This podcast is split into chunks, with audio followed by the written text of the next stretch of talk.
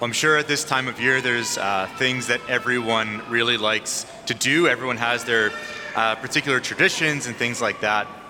But of course, I, one of my favorite things to do is watch Christmas movies. Do we have anyone here who's a fan of Christmas movies? If your hand doesn't go up, I'm not sure. Are you even Catholic? Like you have to, like you have to love Christmas movies. If you don't, I don't know. But anyway, we'll make you a lover of Christmas movies by the end of this homily. So actually, Concetta, you just laughed. What's your favorite Christmas movie? Shout it out to me. Elf. I said Concetta, but everyone else decided that it was their turn to talk. Do we have a favorite? The Santa Claus. Excellent choice. Packy, favorite Christmas movie? Elf. We've got Elf. Uh, someone from the choir, shout out a Christmas movie to me.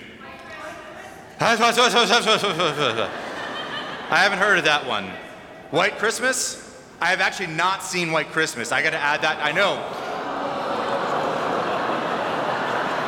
Deacon Tommy, what was the movie that you finally showed me last year at your house? Christmas Vacation. I had only seen Christmas Vacation last year at Deacon Tommy's house. I know, right? I mean, I, I was kind of deprived. Deacon Tommy uh, rid me of the tragedy of having never seen that. I'm surprised uh, no one shot, shouted out Die Hard. We've got oh we've got some you know fingers pointing around like oh that person that person yeah okay so you got to have Die Hard in the mix but there's a few movies actually many of them were actually named that I want to kind of hone in on in particular the first one was my favorite uh, growing up which is the Santa Claus number one the rest can be forgotten about. You don't need to watch two or three. I don't know if there's any past two or three. The first one is the only one worth watching. Don't waste your time with the others.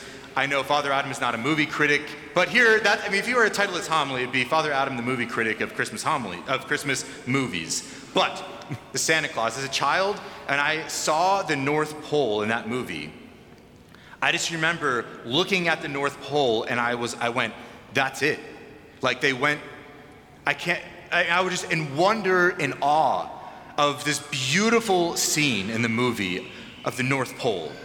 And it just captivated my attention in a way that was just profound. And I remember that wonder and awe I had as a child watching that movie, and it just stuck with me even to this day, many years later after being a child. Then we have, I heard Elf, right? Everyone loves Elf. It's a classic. Now, yes, exactly. Everybody loves Elf. And, you know, the movie Elf, there's this innocence from Buddy. I mean, imagine what it must be like to get so excited about a revolving door. I mean, the excitement. I wish I found that much joy in a revolving door. I wish I got that much excitement out of finding the world's best cup of coffee. I mean, can you imagine what that the grace that must be to have so much joy in the small things? Then we have uh, no one mentioned The Grinch. Well, someone was The Grinch, and they took it off of Netflix this year, and I was very upset. That's one of my go-tos is to watch How the Grinch Stole Christmas, the Jim Carrey version, of course, and or the cartoon. The cartoon is also acceptable. But the thing about this movie, when you kind of look at it, what do we draw on it from a Christmas theme? It's the desire to love and to be loved. Think about it. The Grinch there from his childhood just wanted to receive love. He wanted someone to love him. And then when little Cindy Lou Who finally was able to express that to him, opened him up to what it was to receive love, and he took everything away from Christmas. He took the presents, he took the roast beast. I would very much, as a former chef, like to know what roast beast tastes like. But I would, he took all of that away, what he thought was the meaning of Christmas. And then he heard the Who's down in Whoville singing and he recognized that it was about love and that he was able to participate that and receive that love. And then what happened? For what happened to the grinch when that when he heard the who's down in whoville singing? His heart grew three sizes bigger that day when he was able to finally experience love. And don't we all desire that especially at this time of christmas to love and to be loved? And then very much a classic. I have not seen white christmas but definitely in my top is It's a Wonderful Life. Yes, I mean, if you haven't seen It's a Wonderful Life, you have homework from this Mass today. You will go home, you have plenty of time. This is the 4 p.m. Mass. You've got a long night ahead of you. You have plenty of time to watch It's a Wonderful Life if you have never done so. And for those who have seen it, it's such an encounter with our human reality because we can identify with at least one character in that movie at various points in our life. Maybe you've been able to uh, identify with all the characters at some point. Whether it's George Bailey, who's going through a little bit of a crisis in the movie, but he's rooted there in the virtues of his previous life. Whether it's Clarence, his guardian angel, and you're there trying to save someone and help someone who's going through a difficult time in their life. Or whether it's George Bailey's wife, Mary, and just the goodness of her heart. There's a character in that movie somewhere that we can identify with, but I love the movie because it's so real, it's so human. We have very, at some point, we have experienced something in this movie in our very lives. All these movies, so we've got the Santa Claus and that wonder and awe. We've got uh, Elf and that, that innocence and joy. We've got the Grinch and that desire to be loved. And it's a wonderful life and that deep encounter. Because, of course, that is what we're here gathered today for the nativity of our Lord.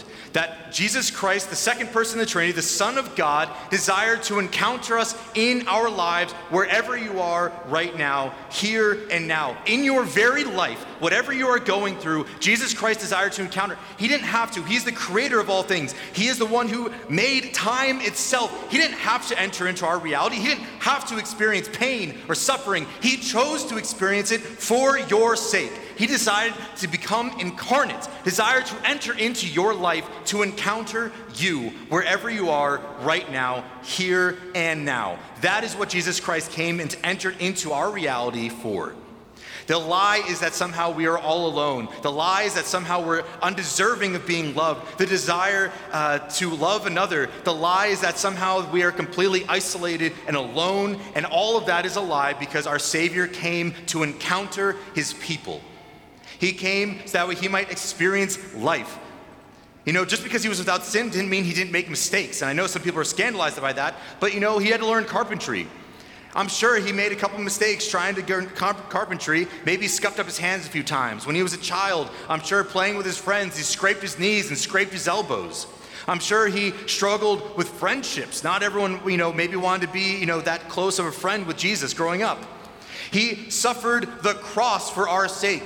When the very people he came to save abandoned and turned their backs to him, he still embraced the cross for our sake because he wants to enter and encounter us in our very lives, whatever we're going through right now. And that encounter, while at the high point of Christmas, is very very much here at Mass, where we will experience the body, blood, soul, and divinity of Jesus Christ made present here on this altar. We are called to receive his body, blood, soul, and divinity into our hearts and to have that personal encounter with Jesus Christ here and now. But that encounter does not end with Mass. That encounter continues on in your experience tonight as you encounter each other and how easy it is to leave Mass and disengage and to forget why it is that you even gathered here in the first place. It's so easy. But we're called to encounter each other, to consecrate, use this Mass as a way to consecrate your entire evening, to meet each other, to experience that love of the family, experience the love of your friends, to not be isolated and alone. So I encourage you all to be able to take some time. You know what? Blame me what what I'm about to say. Parents, you can say, Father Adam said we had to do it, so we're doing it. Blame me, I will take the nasty emails. Put your phones in a cabinet somewhere. Get rid of them. Why? Why do you need them? Because you're going to be watching It's a Wonderful Life. You don't need your phones to watch It's a Wonderful Life. I don't understand. So put everything away. Be present to one another. When we encounter other people, when we have that true encounter of love with our family, our friends, our loved ones, we're also able to experience Jesus Christ who is in our midst. So don't get lost in just the exchange of presents. But as you exchange presents, be present to one another and allow Jesus Christ to be present in your life.